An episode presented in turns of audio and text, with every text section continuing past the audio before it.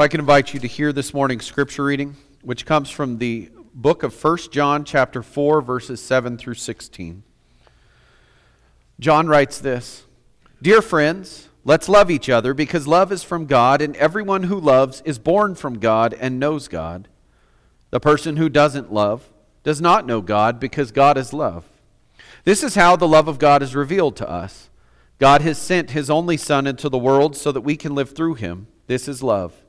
It is not that we loved God, but that He loved us and sent His Son as the sacrifice that deals with our sins. Dear friends, if God loved us this way, we also ought to love one each other. No one has ever seen God. If we love each other, God remains in us, and His love is made perfect in us. This is how we know we remain in Him, and He remains in us. Because He has given us a measure of His Spirit, we have seen and testified that the Father has sent the Son to be the Savior of the world. If any of us confess that Jesus is God's Son, God remains in us, and we remain in God. We have known and have believed the love that God has for us. God is love, and those who remain in love remain in God, and God remains in them. This is the word of God for us, the people of God. Thanks be to God. This morning, uh, just a quick note we're going to be doing a shorter message, and then the children are going to share, uh, the children's choir, what they have prepared for us as part of our message this morning. And so, in case I forget, I appreciate their hard work and the adults that have worked with them. Uh, Sean Galloway, April Ritchie's been there, and others. And so, um, I'm just looking forward to that. So, it's good to have you all here today. I want to begin with a story um, that talks a little bit about today's theme. It says there were once two old farmers, their neighbors. They have a feud that's been running a few years.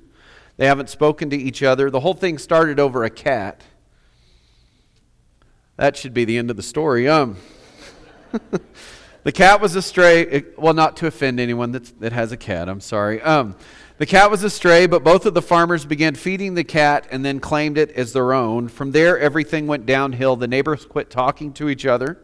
The grudge escalated to the point where one of them dug a ditch in order to reroute a spring and make sure that it divided the property line.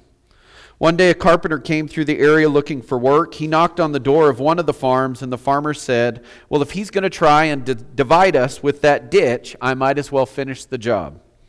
I don't even have to look at him. So he asked the carpenter to build a fence all the way across the property, a nice, big, tall fence. The carpenter said, Okay, I do that, but it'll take a lot more wood.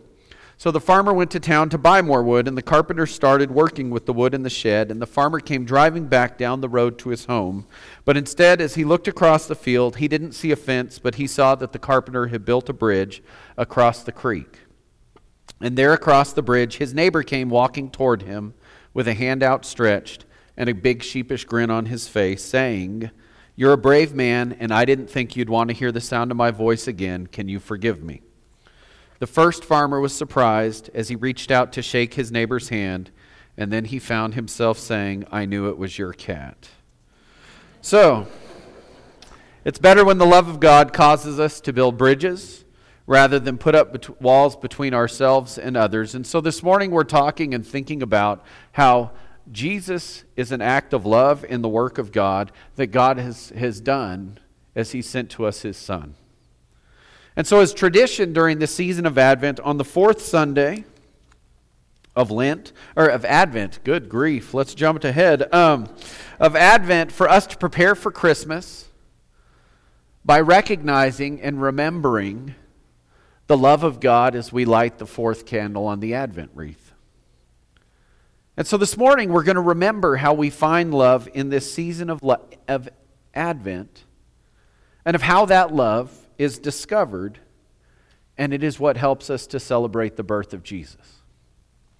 So, as part of our Advent season, we've looked at some of the characters of the Nativity story the shepherds and the angels. We've talked about Zechariah and Elizabeth. We've talked about Elizabeth and Mary and their interaction. We've talked about Simeon and Anna. We've seen how each of these people have helped us to, to frame or to find the, the different attributes or things that we lift up as we light the Advent wreath, whether that is hope or whether it is peace or whether it is joy. And then today we're going to pause and we're going to think about how the Magi Help us to see and help us to envision and help us to think about how God gave us love in the person of Jesus Christ.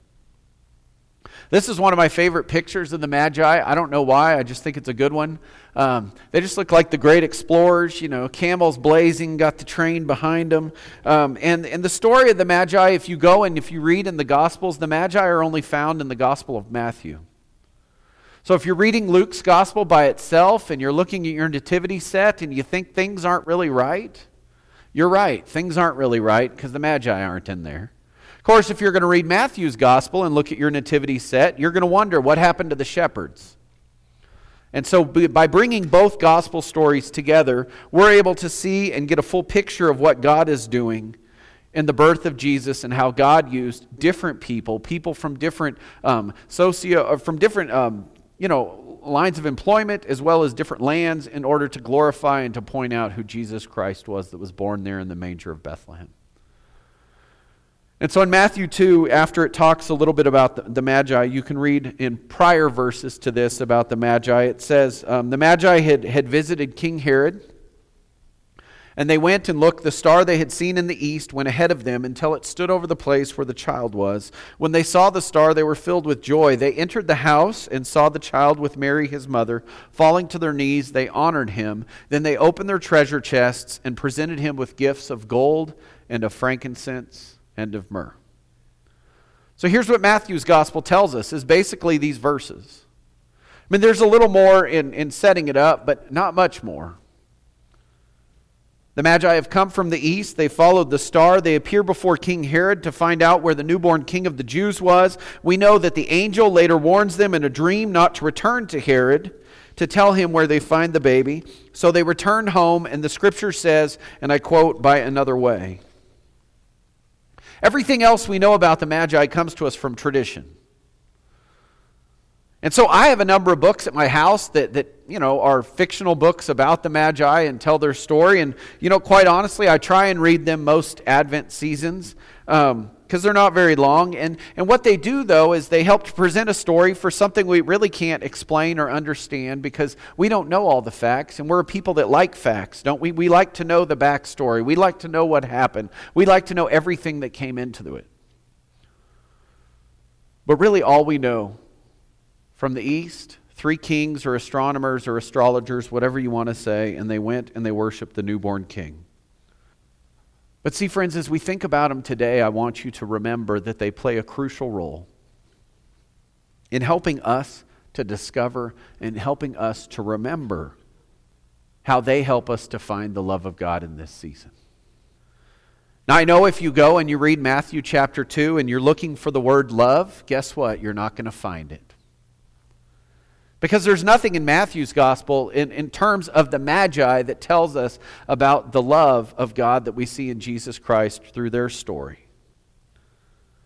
They bow down and worship him. They kneel down and worship him. They present to him these gifts of gold, frankincense, and myrrh. But where God helps us to really encapsulate and to think about how God is love in the person of Jesus is in the fact that, of who the Magi were.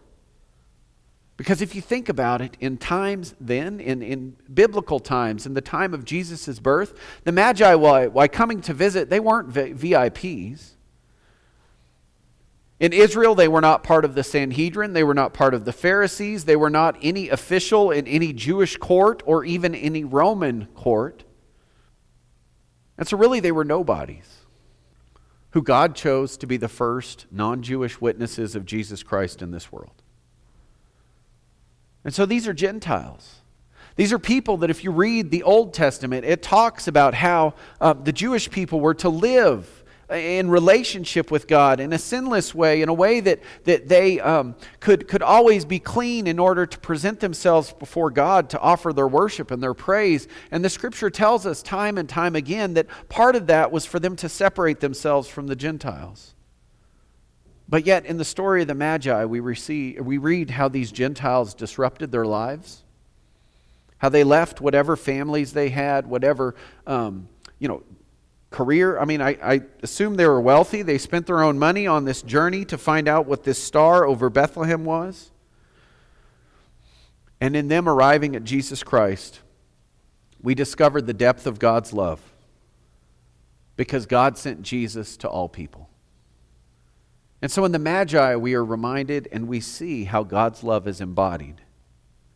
We are reminded of the covenant that God chooses to live out with the people of Israel. And then we're reminded how in Jesus, God chose to embody that love with Israel and to bring everyone else into it. And so in John 4, which is the scripture we read just a few minutes ago,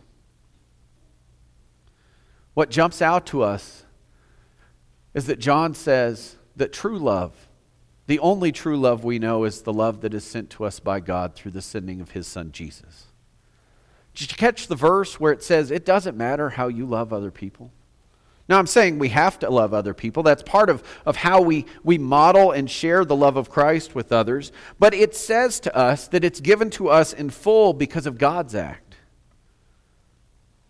This means that all of the love that God has for you, which is unmeasurable and, and uncontainable, will always be there for you. And that God doesn't hinge the amount of love that He offers to you on the way that you show it to others in return. See, God loves regardless of our response, but what does God also tell us? To love others as I've loved you.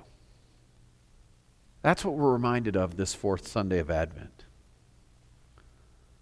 as we light the candle that completes our circle, that in Jesus Christ we find hope, in Jesus Christ we find peace, in Jesus Christ we find joy, and in Jesus Christ we find love because God does, has, and always will love us.